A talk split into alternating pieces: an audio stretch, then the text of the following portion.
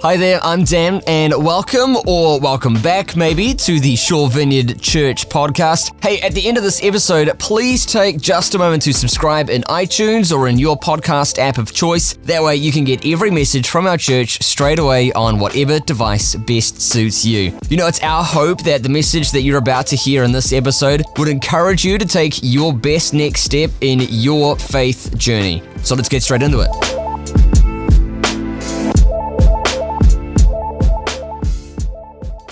Matthew two, verses one to twelve goes like this. After Jesus was born in Bethlehem in Judea during the time of King Herod, Magi from the east came to Jerusalem and asked, "Where is the one who has been born King of the Jews? We saw his star when it rose, and we've come to worship him." When King Herod heard this, he was disturbed, and all Jerusalem with him. When he had called together all the people's chief priests and teachers of the law, he asked them where the Messiah was to be born. "In Bethlehem in Judea," they replied, "for this is what the prophet has written um, in Micah. But you, Bethlehem, in the land of Judah, are by no means least among the rulers of Judah, for out of you will come a ruler who will shepherd my people Israel." Then Herod called the Magi secretly and found out from them in the exact time the star had appeared. He sent them to Bethlehem and said, "Go and search carefully for the child. As soon as you find him, report to me so that I too may go and worship him." After they had heard the king, they went on their way, and the star they had seen when it rose went ahead of them until it stopped over the place where the child was. When they saw the star, they were overjoyed. On coming to the house, they saw the child with his mother Mary, and they bowed down and worshipped him. Then they opened their treasures and presented him with gifts of gold, frankincense, and myrrh. And having been warned, warned in a dream not to go back to Herod, they returned to their country by another route. This is a fascinating story, um, made all the more interesting by the fact that it only appears in the Gospel of Matthew. Um, we need to pay attention when something like this happens, because uh, what it means is that the Gospel writer is trying to communicate something specifically. Um, in, in his mind, this particular story is important for his audience. If you're not unfamiliar with the Gospel of Matthew, um, he's really writing in, in this first century. He's writing to, to Jewish people. So it's, a, it's with the Jewish context in mind that he tells this story. Um, so we're just going to explore a little bit uh, today uh, who the Magi are, um, and we're going to be looking at a few significant things that we, that we can just see in these few twelve verses. Um, they don't really say that much. So there's not a whole bunch of like sort of cool like poetries or songs or, or dialogue that takes place. There's just a few little things, but we're gonna we're gonna look at how we can kind of turn up their voice a little bit this morning. So first first things first, like who are the Magi? Well, what's really obvious and really important off the bat is that they come from the east. There's a lot of speculation about where exactly "from the east" means, but uh, really what I think Matthew is trying to emphasize in this is that they are not from Israel, okay?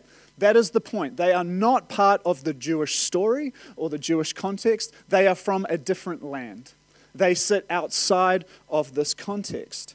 Um, there's sort of been a lot of sort of scholarly research into this to try and understand a little bit about who they are. Um, the word magi uh, simply means um, uh, a magician or a fortune teller or an astrologer. Um, because they talk a lot about the Star of Bethlehem, which we'll get to in a little bit, um, we can probably safely assume that, that, that they're sitting quite heavily within the realm of astrology.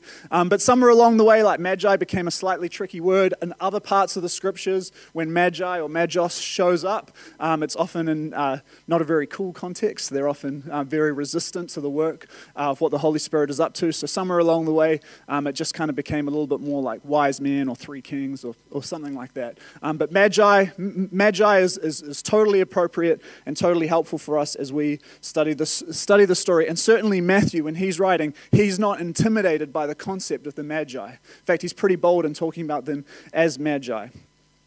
Um, so anyway, we we sort of know a, a little bit from this, and having researched this a little bit, that they were they were probably uh, involved in, in this particular regi- religion called Zoroastrianism, which is a fun word to say. Everyone say it with me: Zoroastrianism. Yeah, yeah, it's tricky, yeah. Zoroastrianism is, is uh, and listen, I'm no expert in like ancient Iranian uh, religions, um, but there are some there are some really uh, really interesting things about it.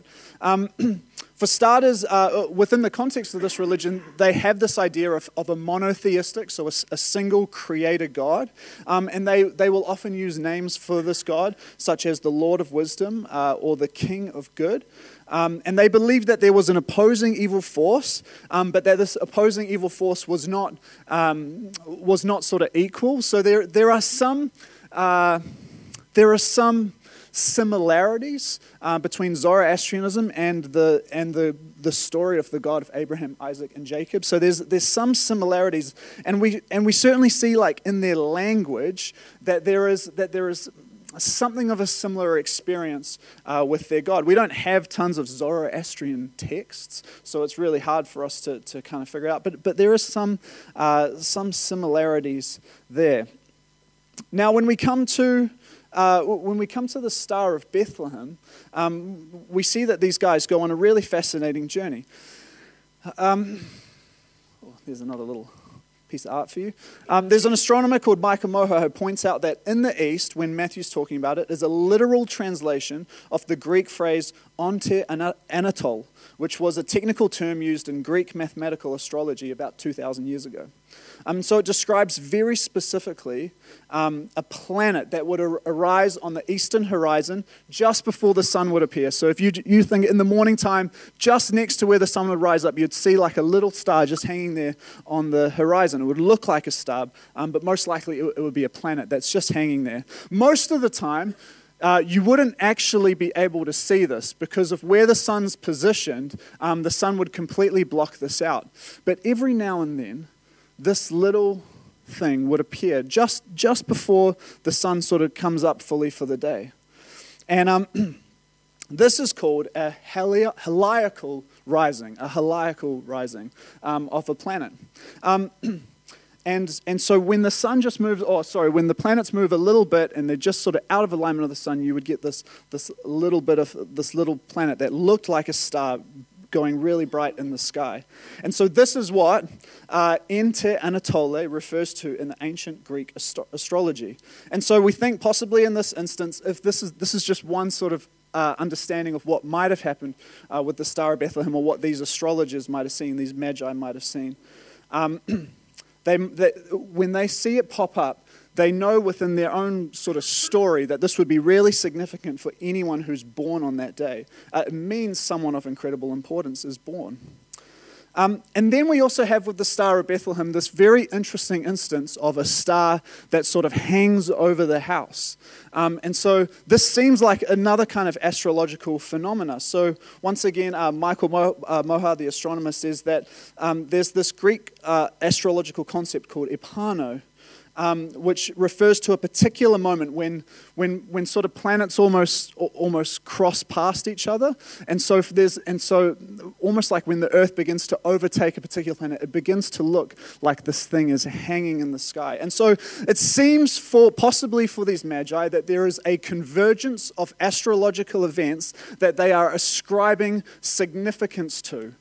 What's really obvious in the text is that they have some sort of awareness and understanding of the Old Testament texts and prophecies, particularly about someone coming from the line of King David. So, so they're aware of what's happening in this, in this different world to them. They're aware of what's happening in the Jewish context, whether that's part of their Zoroastrianism uh, or whether that's just, just part of, like, I don't know, folklore that's around during the day. They're very aware of this.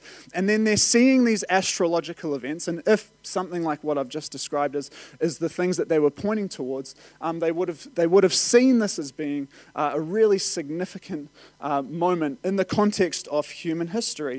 So there's something about what they see in the stars, what they see in the sky, that says to them, we have to move towards this thing.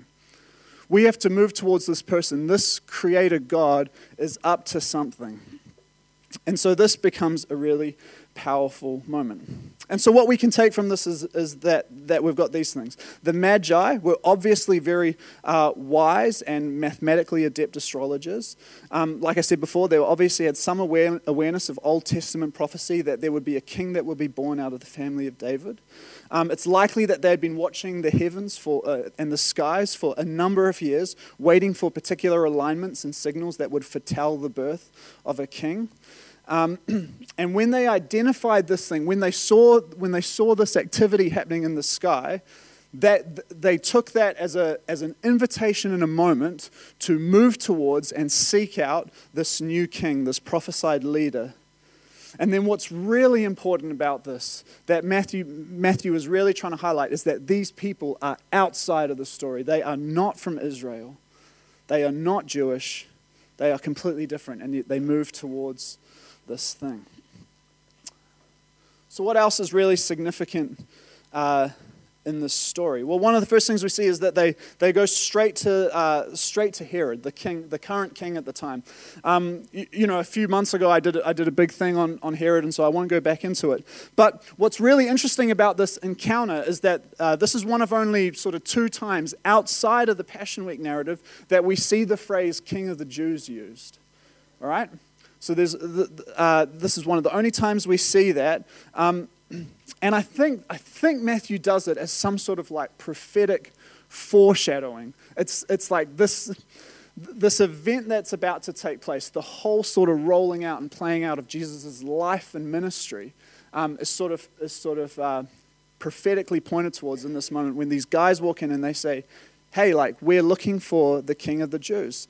Um, this would have been a, a very like politically charged moment, um, because Herod was. Um, I mean, he was fanatical about, about his sort of claim and his sort of right to the throne. So in his mind, he was the king of the Jews, and anyone coming to do anything other than to offer him praise, um, offer him affirmation, was something that was, I don't know, heresy, right? Or, or treason. It's this, this, this is not uh, what Herod is looking for.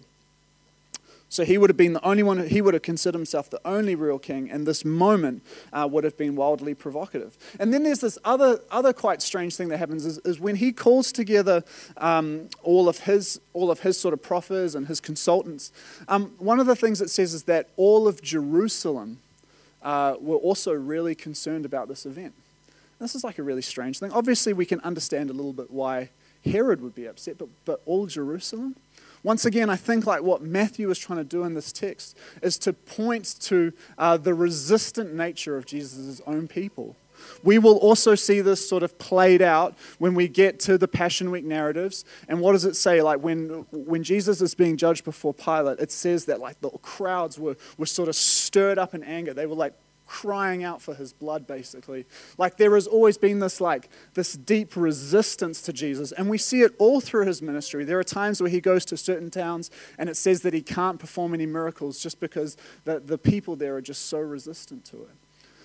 So there's this sort of like foreshadowing that that uh, Matthew takes us in, and so yeah, we see this we see this really bizarre, strange exchange with Herod, where um, he then calls them in secretly. He doesn't want anyone else to know this, and he says, "Hey, go find, go find them. I'm putting my trust in you to go find this baby. Um, come and tell me about it." And, and we know that he kind of plots evil um, in in that regard. And so it's this really strange thing that takes place. Um, but one of the interesting things about the Magi is that Matthew, as he tells this story, he actually draws on another story from the Old Testament. And so in Numbers twenty-two to twenty-four, when Israel have escaped from Egypt and they're, and they're sort of traveling around and they're, they're discovering their identity and they're sort of growing in God for the first time, um, they find themselves camped uh, right outside the, the region of Moab. Um, and the king of Moab, uh, a, a guy called Balak, um, he becomes very concerned about this new group of people that are rising up because he's heard the stories. He's heard that they are that they are blessed by God, and he becomes deeply worried about this. And so what he does is he summons uh, he summons a, a prophet or a, a divine seer called Balaam. Now Balaam, interestingly, comes from the East Mountains, right? So they call out this guy from the East Mountains, this guy from sort of outside of the story again. They they call him, and, and uh, Balak asks Balaam to curse Israel. But Balaam, he has this whole like, he has this whole process of, of kind of going away and, and seeking God essentially. And he comes back and he says, "Look, like you can you can hire me, or you can bring me forward, or I'll go with you. Um, but actually, like, I can understand that if I do this, I can only do what, what I'm told to do by the divine. So he's not a Jewish person, right? He just lives out in the mountains. He's kind of known for being uh, deeply prophetic, but he says, look, it doesn't matter what you pay me. You can give me all the silver and gold you have. I can only say what I'm told to say by the divine. And so Balak takes Balaam to these three different locations where they do this like altar sacrifice thing, and they go through this whole process. And Balaam each time ends up saying something that blesses Israel and affirms Israel. And Balak gets furious with him. Balaam's like, well, what do you want me to do? All I can do is speak to the truth of this. Like, like God is with these people. He is doing something with this nation. Like, you can't stop it, and I can't do anything but affirm it. And so eventually Balak just sort of sends him away, and it just says Balaam got up and returned home, this very sort of quick exit. And what's fascinating about this little chunk of Matthew is that Matthew draws on all of this as like a similar parallel. So Herod in the same way becomes incredibly concerned uh, with this with this sort of rising thing, like that God seems to be doing something. And so he sort of calls that once again you've got the Magi, similar, similar to Balaam, sort of come out from the east, wanting to sort of speak truth and affirm truth. And interestingly enough, in almost the exact same way, the Magi kind of exit the narrative just really quickly and really swiftly in the same way that Balaam does in Numbers twenty-four. This would be an interesting thing for you to read if you've got time this week. Numbers twenty-two to twenty-four. Fascinating couple of chapters. And so we see, we see this symbolic parallel in these twelve verses to what was happening in the Old Testament. Someone from outside of the context, someone from outside of the religious narrative of those people speaks to the truth and to the goodness and to the beauty of this thing that God is doing. When in the past Balaam was speaking to the rising up of the nation of Israel, now you have these Magi coming in and speaking to the birth of this new king. This is the thing that God is doing. So Matthew, I think, does something very, very definitive, very intentional with this piece of text. The next thing he like really points to is uh, the adoration, this, this sense of, of rejoicing that the Magi have. This is, uh, this is a moment, I think, of organic, real, raw, powerful, genuine, joyful acknowledgement of what God was doing by entering the human story. There is a, there is a, I don't know, just a wonderful sense of submission um, on the Magi's behalf. Particularly, I think, uh, the gifts that they offer are incredibly powerful and, and very meaningful. Um, they are symbolic and valuable. Uh, Origen, uh, the third century theologian, said this: gold as to a king, myrrh as to a mortal, and incense as to a god. These were gifts that you would give to different people, right? So you would offer gold to kings, myrrh to the mortal, and incense to God. There's an acknowledgement of this, of this incredible story that's going on. God is king, God is human, God is God. Um, so there's this symbolic a- uh, aspect to the gifts. But there's also this, um, this, this value aspect to it. Um, we know as the story unfolds that, uh, that Joseph and Mary need to escape to Egypt uh, with Jesus. And uh, what's fascinating about gold, frankincense, and myrrh is that in the first century, um, they're effectively like your travel visa card, right? So if you're, if you're, if you're going out of, if you're going out of country, you know, you need to have something to, to trade with and to live with. And so, and so what's fascinating about those three things in particular is that they are like a universal cur- currency in the, in, in the first century. And so they are offered, the Magi offer them something not just symbolic, not, not that doesn't just speak to the story and to the, and to the wonder of it, but they offer something that will be incredibly valuable uh, in the future as God takes Joseph, Mary, and Jesus into the next thing. And so we see all of this kind of like tied up in these twelve verses as Matthew takes us towards this. And like I was saying before, Matthew is very clear and very bold in his depiction of this story. So there are a few things I think that we have to we have to intentionally draw out of it. The first is that is that the first is this is that the Christmas story is good news for the world. Here, Matthew elevates the voice and the experience of the foreigner and the immigrant, the person with a different story. And he emphasizes that their story and their experience really matters. It's amazing how many times in Scripture where the people of faith, the people who are supposedly doing the right thing, it's amazing how much they seem so distant from God. And yet it's the person on the outside, the person from another place, another land, who's able to, in humility, recognize the voice and the leading of God. The Christmas story is good news for every single person in the world. And if it's not good news for every single person in the world, then is it even good news at all? This story in Matthew uh, chapter two is a lovely illustration that people can find their way to Christ without necessarily having to like know the right scriptures or to or, or, or to sit in a pew every Sunday or to, to, to do whatever. It's like sometimes the, the pathway is a little bit different. And what's particularly interesting about this is that God elevates this relationship and this openness to Him above rules.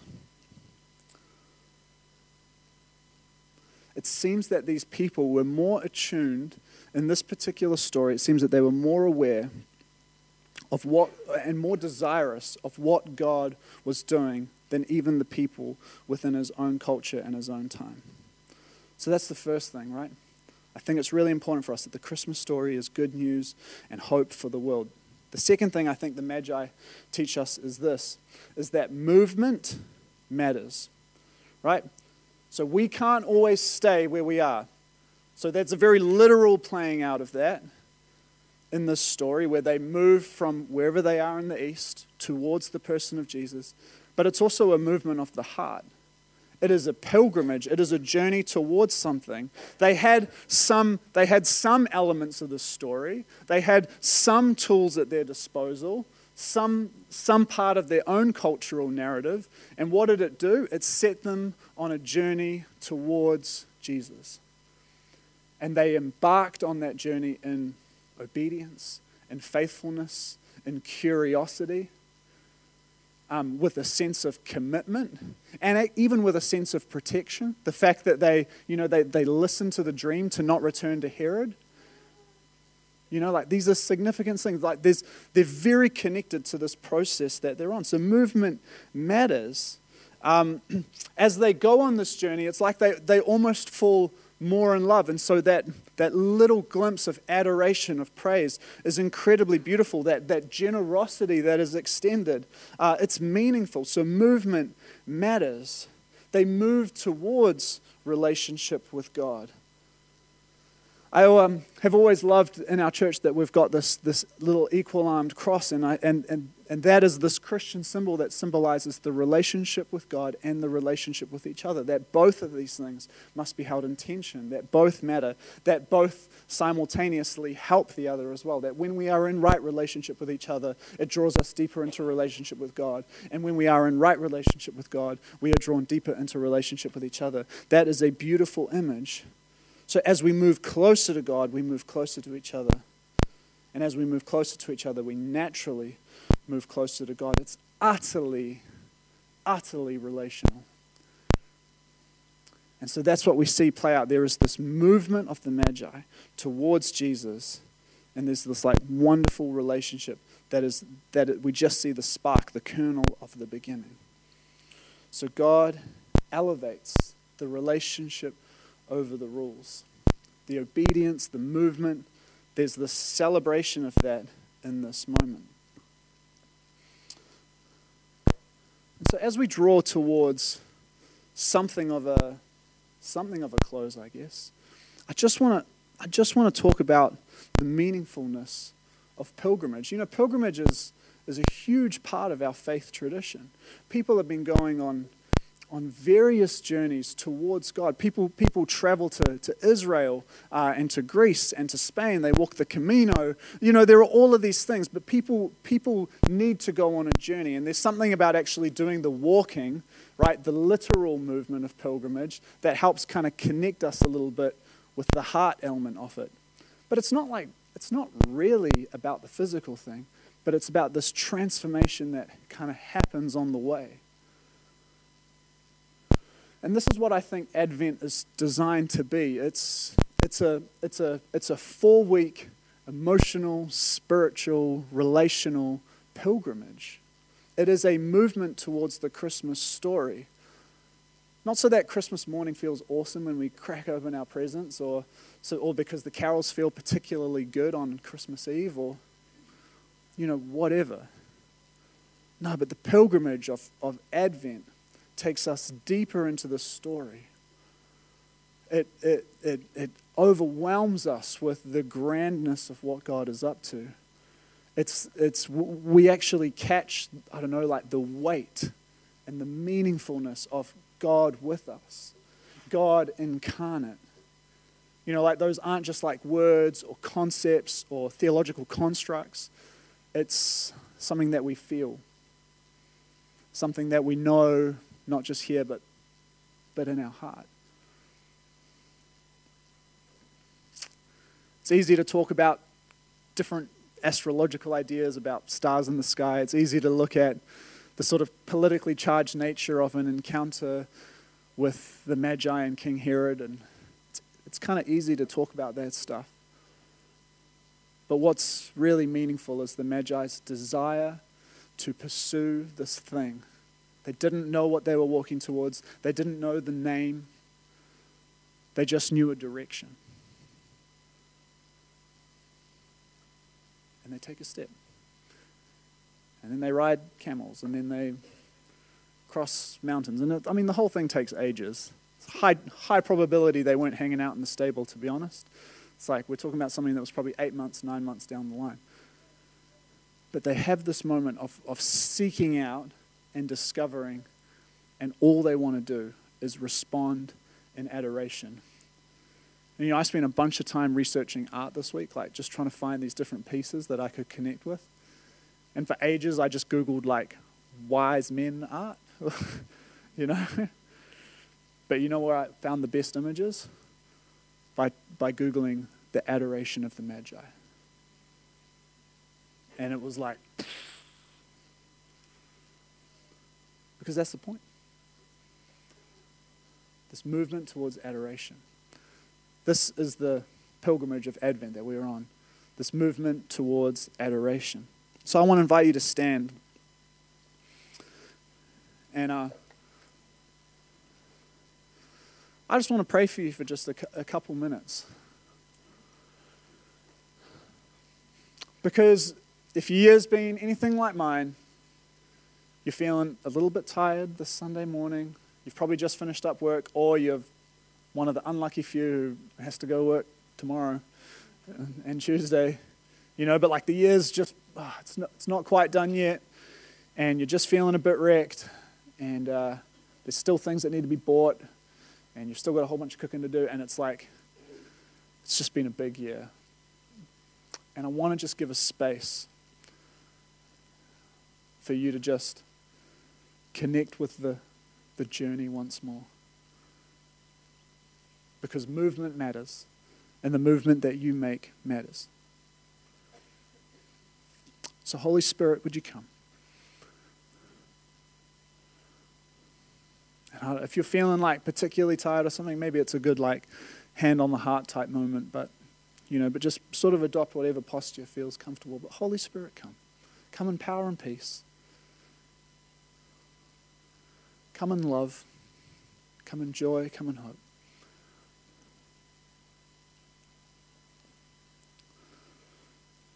And Holy Spirit, I ask that you would draw us deeper into your story. Into this story.